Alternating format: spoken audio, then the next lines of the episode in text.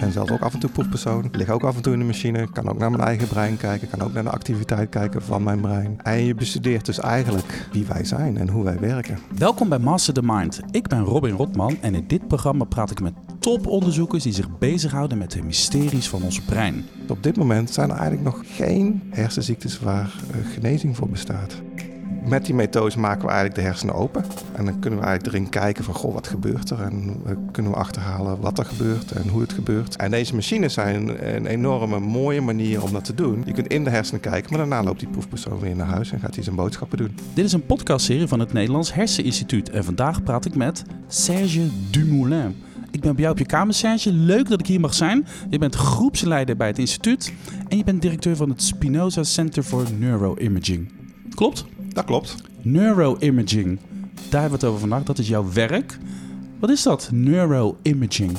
Uh, met neuroimaging breng je de menselijke hersenen in beeld. Uh, en dan, uh, zowel van zeg maar, anatomische aspecten, functionele aspecten, connectiviteitsaspecten en metabolische aspecten.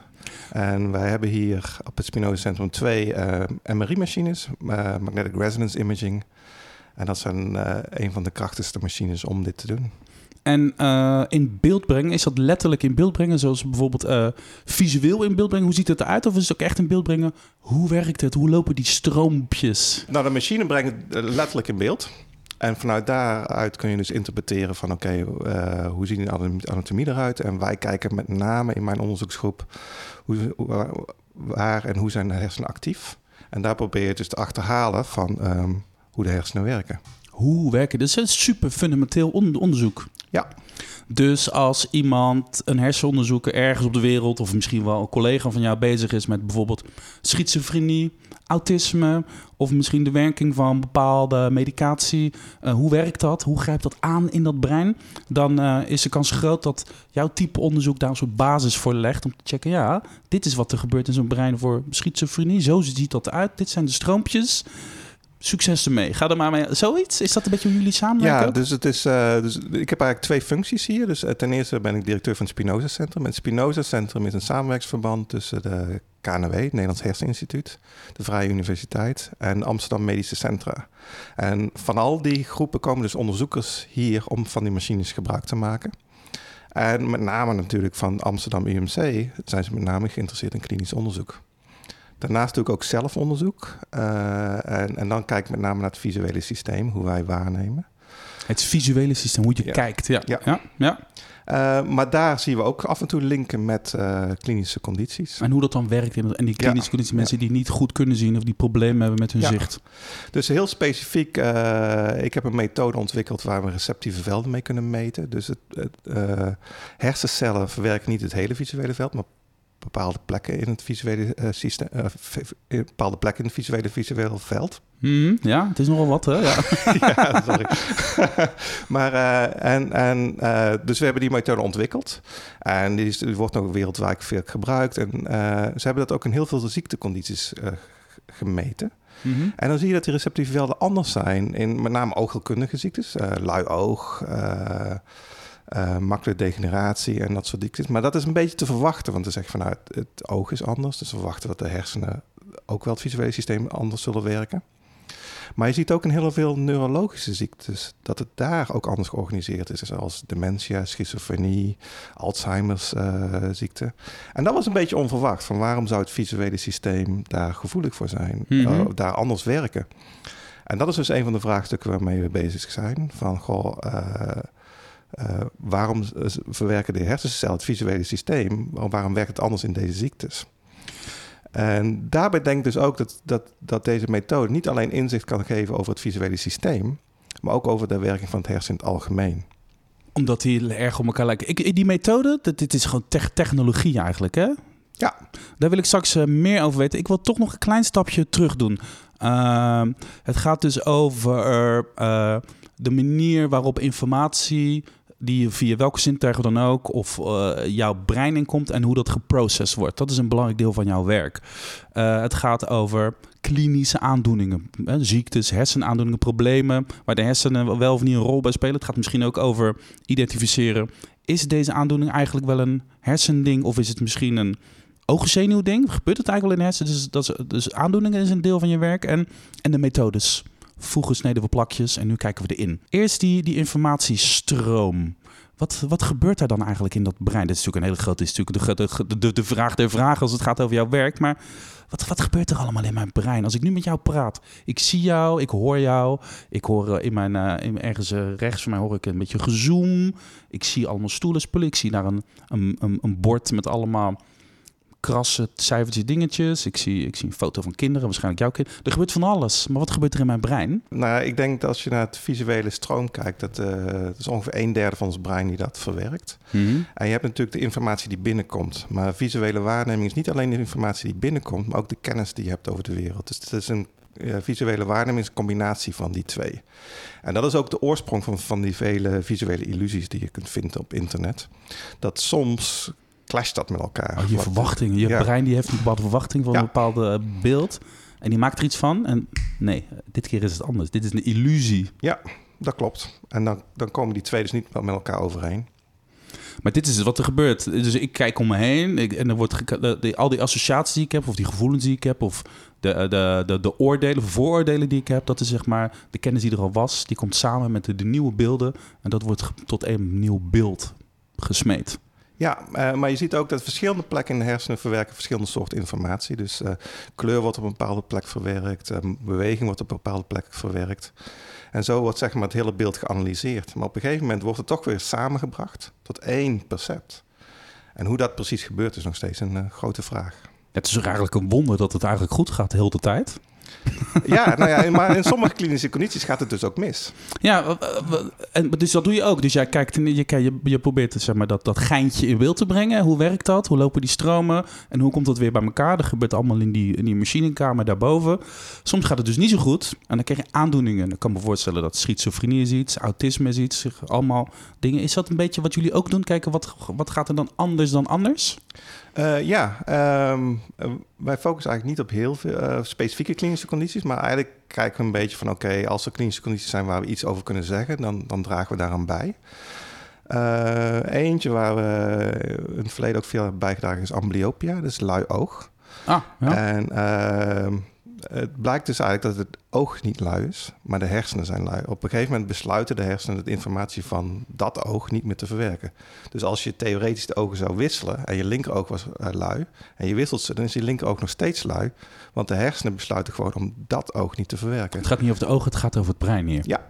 Ah, En met afplakken dwing je dus eigenlijk ook om de hersenen de informatie van dat oog dat, te, te gebruiken. dus je moet de hersenen een beetje pesten dan in dat geval. Ja, om Ja. het eh, opnieuw op, aan, aan te passen. Ja.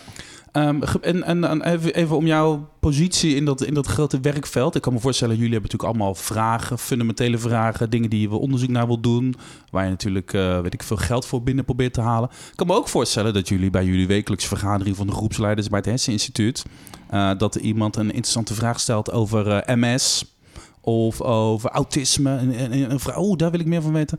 En dat jij dan zegt van, joh, oké, ik ga wel even kijken met mijn machines en met mijn mensen hier. Werkt dat zo? Is dat een beetje hoe dat werkt? Of ben ik nou een beetje naïef? Nou, het hangt wel af van de vraag. Maar goed, als je uiteindelijk wil je, als je dingen bij mensen wilt meten, Mhm. dan is MRI de meest gebruikte methode. En eh, je hebt die, heel veel ziekenhuizen hebben natuurlijk ook MRI-machines. Die gebruiken ze voor hun doeleinden. En wij hebben hier twee onderzoeksmachines staan, waarvan eentje is, is eh, een van de sterkste die we in Nederland hebben. Eh, en daar kun je dus ook het meeste mee zien. Dus ja, als je in, in de mensen wilt meten, dan is dit een van de meest gebruikte methodes. Maar oké, dus, dus eh, ter vergelijking. ik kan me voorstellen dat vroeger sneden ze plakjes. En dan nog dunnere plakjes. En dan nog de beter kijken. En dan kreeg je nog meer informatie. Fast forward naar nu. Dan staat hier een machine. Ja, dus met die machine kun je dit in principe ook doen. Niet op de, diezelfde resolutie nog, waarmee je het zeg maar plakjes kunt snijden. Maar goed, als je plakjes aan het snijden bent, ben je eigenlijk alleen maar naar de anatomie aan het kijken. Precies. En hier kunnen we dus naar de anatomie kijken, maar we kunnen ook naar de functie kijken. Eh, en, en de functie terwijl mensen bepaalde taakjes aan het doen zijn. Dat zijn die beelden dat je dingen ziet oplichten op zijn schermpje. Ja. Terwijl iemand denkt aan een, eh, aan een, eh, een gewelddadige film gaat bekijken. Of misschien een erotische film. En dan kijken hoe het allemaal oplicht. Ja, inderdaad. En ja, je, kunt het niet zo gek niet bedenken, maar dat wordt dus allemaal gedaan. En da- daar heb je dus ook een heel veel diversiteit in. Je kunt er heel veel verschillende taakjes doen. En dan kun je kijken van oké, hoe reageren de hersenen? En dan kun je, wat, wat we eigenlijk meer aanmoedigen, is niet alleen te kijken van wat het hersengebied ligt op. Maar wat is nou de informatiestroom? Hoe, wat verwerken ze? Wat zijn de computaties die ze uitvoeren? Want de hersenen lichten natuurlijk niet op. Dat is, het is, ze voeren bepaalde functies uit en bepaalde berekeningen. Er is activiteit gaande. Ja, ja. Je vindt het leuk werk? Is het, is het, ben jij heel vrolijk als jij naar zo'n scherm kijkt? Je bent weer iets aan het onderzoeken. Is het iets waar je... Ben je gepassioneerd hiervoor? Ja, eh, het is eigenlijk, eh, ja, dit is, dit is mijn, eh, ja, een beetje ook mijn hobby. Dit is wat ik leuk vind. En ja, ehm, eigenlijk met die methodes maken we eigenlijk de hersenen open. En dan kunnen we eigenlijk erin kijken van, goh, wat gebeurt er? En eh, kunnen we achterhalen wat er gebeurt en hoe het gebeurt. En deze machines zijn een enorme mooie manier om dat te doen. Je kunt in de hersenen kijken, maar daarna loopt die proefpersoon weer naar huis en gaat hij zijn boodschappen doen. Je zegt, dit is mijn hobby. Ik moet, jij vertelde toen ik aan het opbouwen was, eh, mijn spulletjes hier aan het neerzetten was, dat jij ook een beetje gitaar speelt zo af en toe. Eh, heb je die hobby's wel eens bij elkaar gebracht? Dat je gewoon jezelf in die scanner hebt gezet met een gitaar... om te kijken wat gebeurt er eigenlijk in dat, in dat brein? Of is dat, is dat een onderzoek wat al lang gedaan is? Eh, nee, dat heb ik niet samen gedaan. De, de, de gitaarspelen is eh, echt een hobby. dus ik knutsel maar wat aan daar. Dat is gewoon voor de ontspanning. Ik heb er niet twee samengebracht. En Marie is natuurlijk ook werkt met magnetische velden. Dus je kunt niet zomaar alles naar binnen brengen. Nou ja. En daarom zitten we hier ook in een apart gebouw. Uh, je kunt ook niet zomaar maar die MRI-machines naar binnen lopen. Uh, dus dat is uh, ja, een beetje een beveiligde omgeving. Het zijn natuurlijk ook dure, maar ook enorme sterke machines. Mag ik een paar uh, dilemma's voorleggen? Ik heb altijd zo'n rubriekje met dilemma's. Vinden wetenschappers natuurlijk altijd vreselijk, want die, die denken niet in zwart-wit, ja of nee, waar of niet waar. Dus je mag toelichten.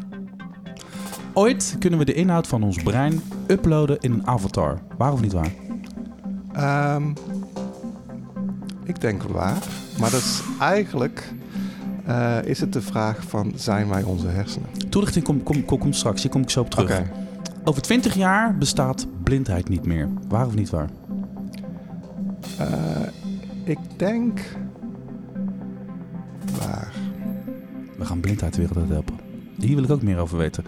Na jarenlang van onderzoek naar de werking van ons brein... word je vanzelf milder voor je omgeving en de mensen in zijn algemeenheid. Want ze kunnen er allemaal niks aan doen. Ze zijn nou eenmaal hun brein. Niet waar. Niet waar. Eventjes die, uh, dat uploaden. Ja, ik ben natuurlijk af en toe... Als ik over dit soort dingen nadenk... dan, word, dan ga ik gelijk de science fiction in. Uh, maar de inhoud uploaden naar een avatar... je zegt van... Hm, nou ja, ik denk dat het een beetje erop neerkomt van zijn wij ons brein. Mm -hmm.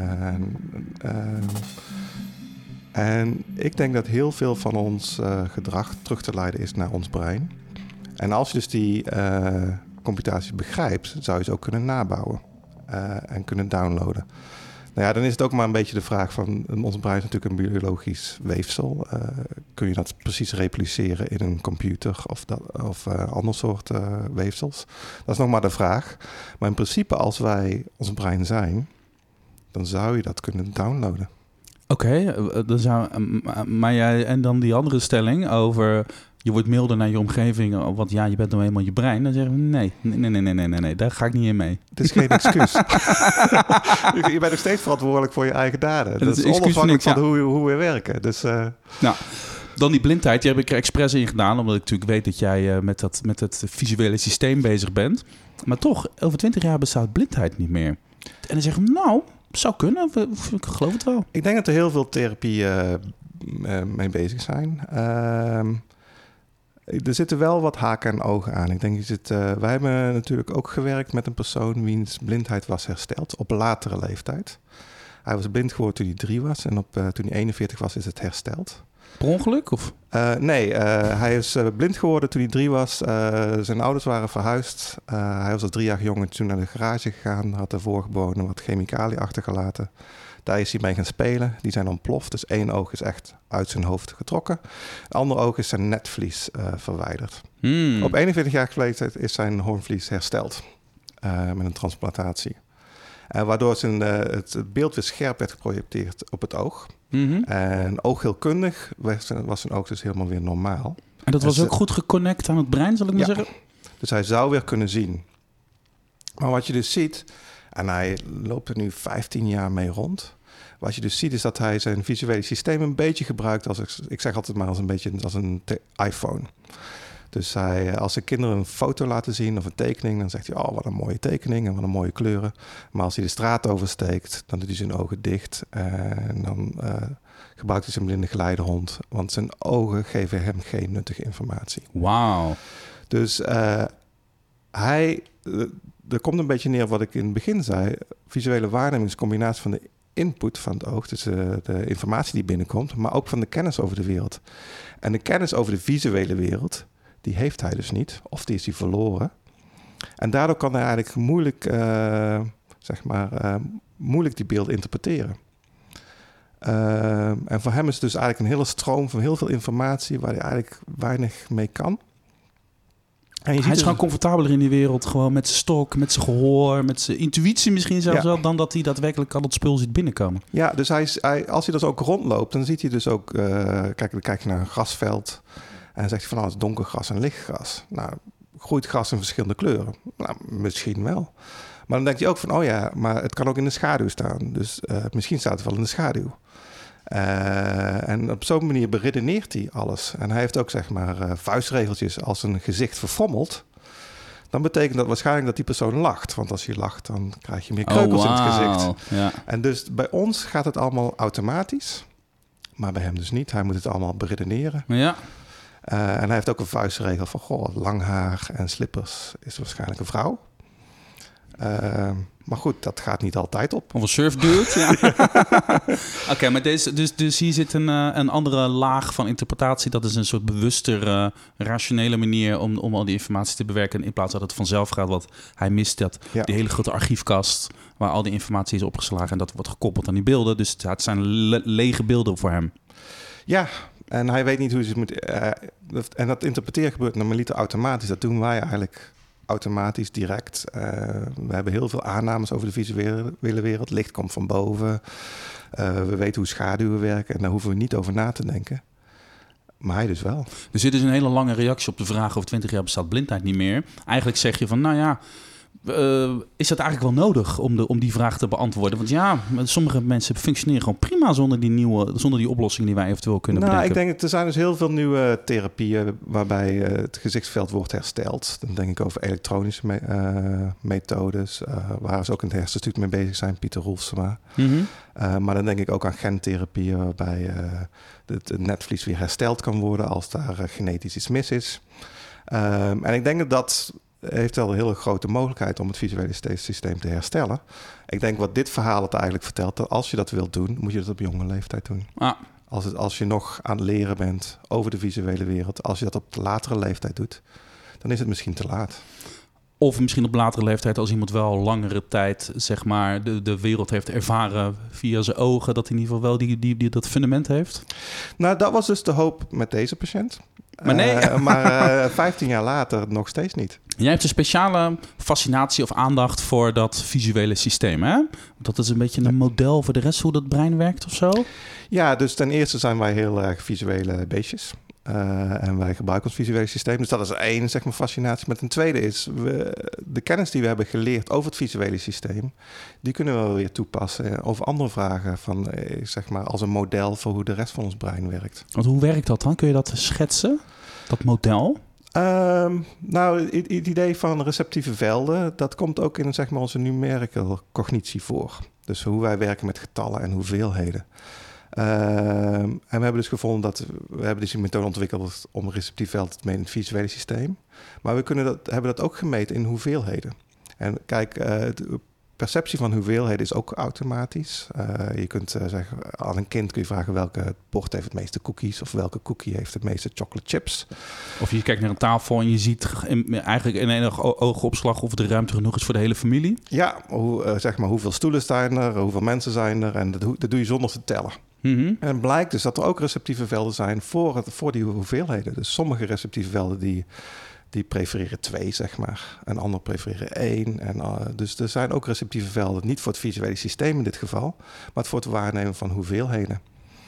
En het visuele veld, die receptieve velden liggen allemaal netjes naast elkaar. Dat je een soort kaart van de wereld hebt in ons brein. Mhm. Maar je hebt ook een kaart van hoeveelheden in ons brein, waar zeg maar de hoeveelheden van 1 en 2 en 3 netjes naast elkaar liggen. Een soort eh lineaal, zeg maar, in onze hersenen. Maar zeg je dan misschien ook, als ik een grote reuzensprong maak, dat de manier waarop wij de wereld met eh, de visuele wereld interpreteren, lijkt heel erg bijvoorbeeld op de manier waarop wij met wiskundige problemen omgaan? Dat is dezelfde soort proces in het brein? Ja, dus het, het, het, het- die verwerking van hoeveelheden, die wordt gerelateerd aan zeg maar, onze wiskundige kennis. En je ziet bij kinderen dat hoe goed je bent in, in het schatten van hoeveelheden, dan ben je vaak ook beter in wiskunde.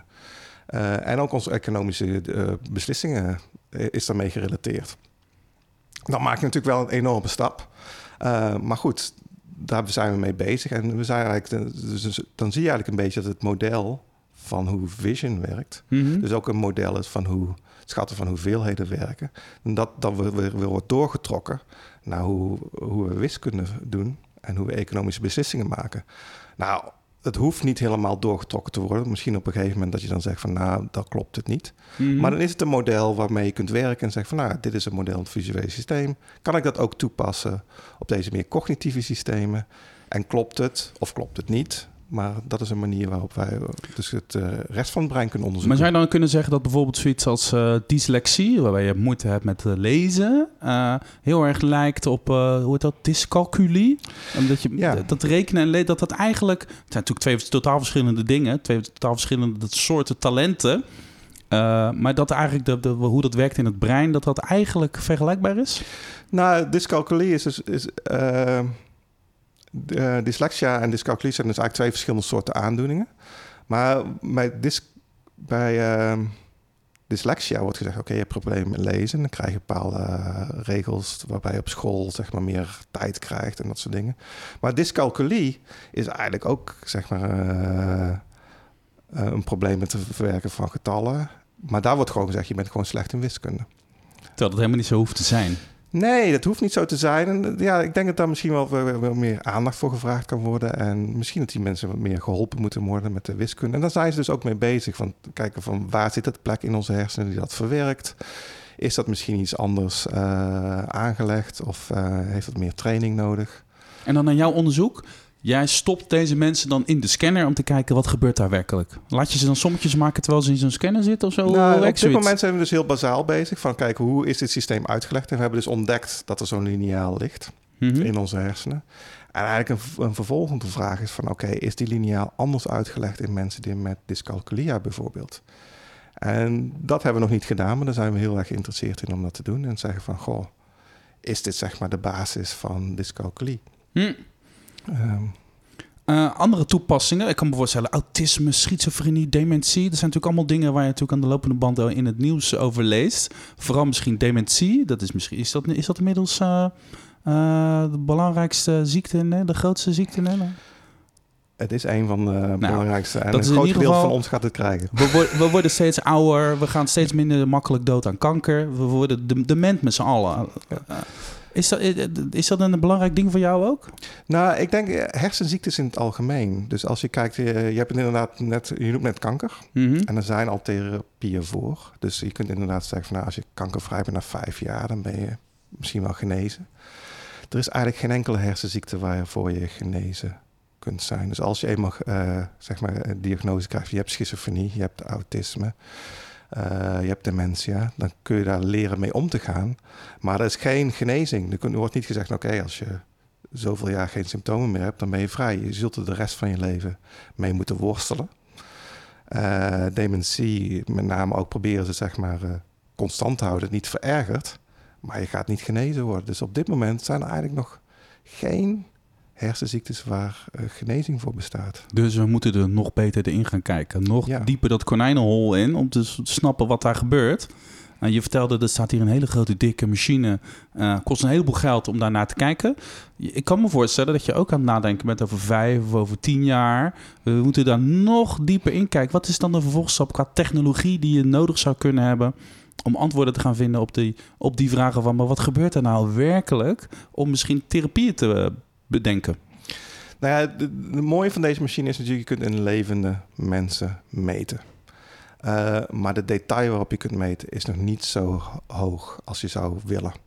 En daarom hebben we ook steeds sterkere machines nodig. Uh, en daarom gaan sommigen ook terug naar diermodellen. Want dan kunnen ze echt de hersenen openen, kunnen ze bepaalde hersencellen activeren, uh, manipuleren. En ja, daar zijn wij nog niet. En uiteindelijk zou je toch wel die richting op willen pushen. Zodat je meer details in mensen kunt meten. Uh, de hersencellen daadwerkelijk kunt meten. Ook eventueel kunnen manipuleren. Dat kan nu ook haast nauwelijks. Mm want uiteindelijk wil je toch de menselijke hersenen begrijpen. En de, de, de, de, ziektes die in mensen voorkomen genezen. En die ontwikkeling van deze technologie, is, gaat die net zo hard als de ontwikkeling van de, de camera op mijn telefoontje, die gewoon elke twee jaar twee keer zo sterk wordt? Zo, dat is die wetten van Moore. Werkt dat bij jullie ook zo? Dat jullie weten van nou, we hebben een paar vragen, over een paar jaar kunnen we die daadwerkelijk gaan uh, tackelen?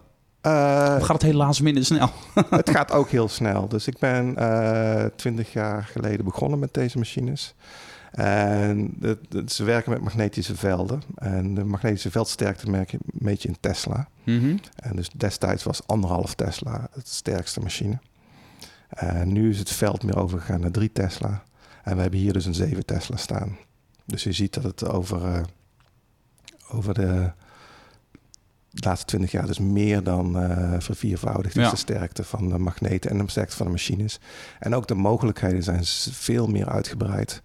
Het is natuurlijk niet alleen de meetmethode, maar ook de analysemethode die daarop volgt. Dus daar zit heel veel ontwikkeling in. Ik heb een eh, tweede rubriek. We wilden net de stellingen. Ik heb de vraag voor Swaap. Eh, luisteraars kunnen vragen stellen aan Dick Swaap. Ik heb hier een vraag van luisteraar Richard. Hij zegt... Af en toe, hij komt een beetje, hij, eh, hij komt met een bekentenis. Af en toe experimenteer ik een beetje met drugs als paddo's, LSD en ecstasy. Ik lees steeds vaker over therapeutische toepassingen, bijvoorbeeld bij PTSS en relatietherapie, door dit spul in te zetten. Verwacht jij dat er steeds meer klinische toepassingen komen voor recreatieve drugs? En welke dan? Ik zou zeggen oppassen met dat spul. Het is zo dat uh, je gebruikt dat omdat het inwerkt op de chemische boodschappers van de hersenen. Maakt gebruik van de eigenschappen van de receptoren en van de transmitters. Het is allemaal zeggen de chemie van de hersenen. En daar werk je op in. En dat kan gunstige en ongunstige effecten hebben. Er is in dat tijd is er geëxperimenteerd met LSD bij uh, mensen die terugkwamen uit de natiekampen. En uh, die experimenten zijn eigenlijk, of therapieën uh, werden ze genoemd, zijn eigenlijk nooit goed gedocumenteerd. Dus we weten niet of dat gewerkt heeft. Um, aan de andere kant is er nu een stof die heel veel belangstelling heeft bij depressie en bij suïcidale gedachten. En dat is ketamine. En ketamine was vroeger een anestheticum, wordt nog steeds als anestheticum gebruikt um, voor uh, dieren. Maar mensen krijgen er hallucinaties van. Dat zijn vervelende ervaringen.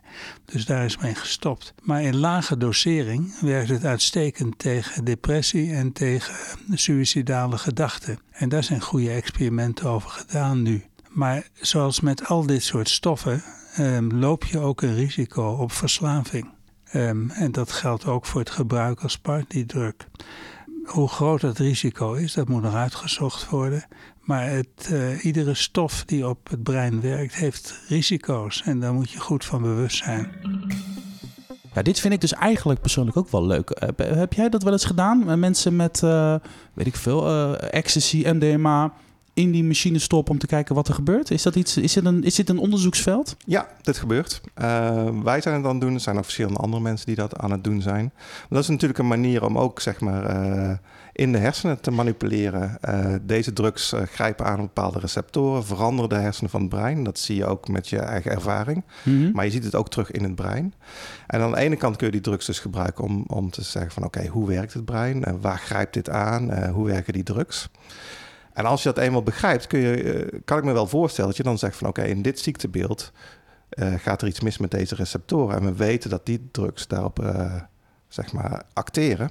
Dan zou je dus ook kunnen zien dat je dat kunt gebruiken op therapeutische basis. Dus dan wederom is jouw onderzoek, jouw type onderzoek, dat neuroimaging, is gewoon van, van fundamenteel belang om te kijken wat gebeurt daar en kunnen we daar therapeutische toepassingen bij bedenken. Ja. Nou, die, jouw onderzoeksterrein, dat neuroimaging, wat is daar nou de heilige graal? Als jij met je collega's uh, zit, wat is nou, als, je, als het over het in kaart brengen van dat, brengen van dat brein, wat is nou, wat is nou de vraag? Of is dat al de vraag? Hoe, zit, hoe, hoe werkt dat brein? Nee, er zit iets. Er moet iets Nou, zijn. het, het, voor mij is eigenlijk de vraag van hoe werkt ons brein? En eh, zijn wij ons brein? En ehm, hoe werken wij eigenlijk? En de neuroimaging is dus een manier om dat te meten in, jezelf ook. Ik eh, ben zelf ook af en toe proefpersoon. Lig ook af en toe in de machine. Kan ook naar mijn eigen brein kijken. Kan ook naar de activiteit kijken van mijn brein. En je bestudeert dus eigenlijk eh, wie wij zijn en hoe wij werken. Oké, dit, dit is natuurlijk, die vraag is natuurlijk, Di- Dick heeft daar natuurlijk een, een boektitel van gemaakt. Hè? Wij zijn ons brein. Heeft hij natuurlijk ook hoop controverse, hoop, hoop reuring veroorzaakt. Iedereen vindt er wat van. Jij zegt nu, ja, dit is eigenlijk ook een soort de vraag. Ik wil dat blijven onderzoeken. Zijn wij nou eigenlijk wel, wel ons brein? Wat, wat hoop je eigenlijk? Hoop jij stiekem dat wij ons brein zijn? Of hoop je stiekem dat, het, dat we meer zijn dan ons brein? Ehm, nou ja, ik denk dat ik gewoon nieuwsgierig ben. Kijk, eh, vroeger toen ik klein was, had ik een alarmklok naast mijn, eh, naast mijn bed. Die heb ik uit elkaar gehaald om te kijken van hoe werkt het nou. Eh, en nu ben ik eigenlijk hetzelfde aan het doen, maar dan met mezelf en met elkaar. Zo Je wil gewoon weten hoe het werkt. Ik wil gewoon weten hoe het werkt. En dan die andere vraag. Dit programma heet natuurlijk Master the Mind. Over de mysteries van ons brein. Welk deel van het brein... eh, even misschien los van dat hele neuroimaging... wat jij in, je professionele bestaan doet... maar gewoon dat brein aan zich. Wat is nou voor jou het grootste mysterie... dat we echt zouden moeten masteren... of misschien wel nooit zullen masteren? Nou ja, zelfs als we ons hele brein begrijpen, is het dan nog de vraag: begrijpen we dan onszelf? Eh, ja, het is, natuurlijk een denkslag van: goh, hoe werkt het? Eh, en ja, zelfs als je het helemaal begrijpt, kun je misschien aan sleutelen, dingen repareren. Maar dat verklaart nog steeds niet je waarneming en hoe wij de wereld ervaren. Dus ik denk dat daar zit altijd wel een beetje een strijd tussen. En dat is ook misschien ook wel een interessante strijd, maar eh, goed, ik denk dat dat blijft, zal altijd wel een vraagstuk blijven, zeg maar. En, en dat is gewoon moeilijk om die denkslag te maken. En dat is dan de denkslag van... wie zijn we werkelijk? Wat, wat, wat gebeurt er? Wat, Ja, dus, eh, dus wie zijn we werkelijk? Hoe werken we? En zelfs als je zegt van, nou oké, als ik dit manipuleer, als ik deze hersencel stimuleer, dan zie je licht hier. Eh, als ik deze hersencel weghaal, dan heb je daar een blinde vlek. En op die manier kunnen wij al onze hersenen begrijpen. Hoe dat relateert aan onze waarneming is, blijft altijd wel een beetje apart, denk ik. Moeilijk om die link te leggen. En dan waren er misschien de emoties die je erbij hebt... of de interpretaties die je ervan hebt... of de keuzes die je maakt. Ja, en de gevoelens, ja. Er blijft een soort magie, mysterie... ja. blijft er over. Denk je dat we die ooit zullen grijpen, dat we daar ooit bij kunnen? Ehm, ik denk dat het een beetje wordt zoals de evolutietheorie. Dus eh, de evolutietheorie is natuurlijk wetenschappelijk geaccepteerd van eh, hoe zeg maar, diersoorten eh, gevormd worden, hoe eh, wij tot mens gevormd zijn. Maar je ziet dat er toch eh, weerstand opwekt van, goh, ja, hoe zijn er de apen en ik van een, van een vergelijkbare voorouder ontstaan, zeg maar. Mhm. En ik denk dat zoiets ook bij de hersenen zal blijven. Op een gegeven moment komt er een theorie van, oké, zo werken de hersenen. En daar kunnen we dan ook gebruiken om klinische condities zeg maar, te- aan te pakken. Maar dan blijft nog steeds, denk ik, die link een beetje mysterieus van, goh, is het dat dan? Eh, en, Wat zit er achter de volgende deur? ja, Ja. Ik ben benieuwd waar je komt, eh, Serge, eh, met je onderzoek. Ik, ik denk dat jij wel... ik heb er wel vertrouwen in dat je een paar toffe antwoorden gaat vinden. Dankjewel voor je, voor je tijd en succes met je onderzoek. Eh, luister ook de andere afleveringen van Master the Mind terug... met al die fijne collega's van Serge over, over slapen... over je creativiteit, over je intuïtie, over empathie... over de kleine hersenen, over alles wat er tof is aan ons brein. Eh masterthemind.nl, luisteren. Dankjewel, Serge. dankjewel.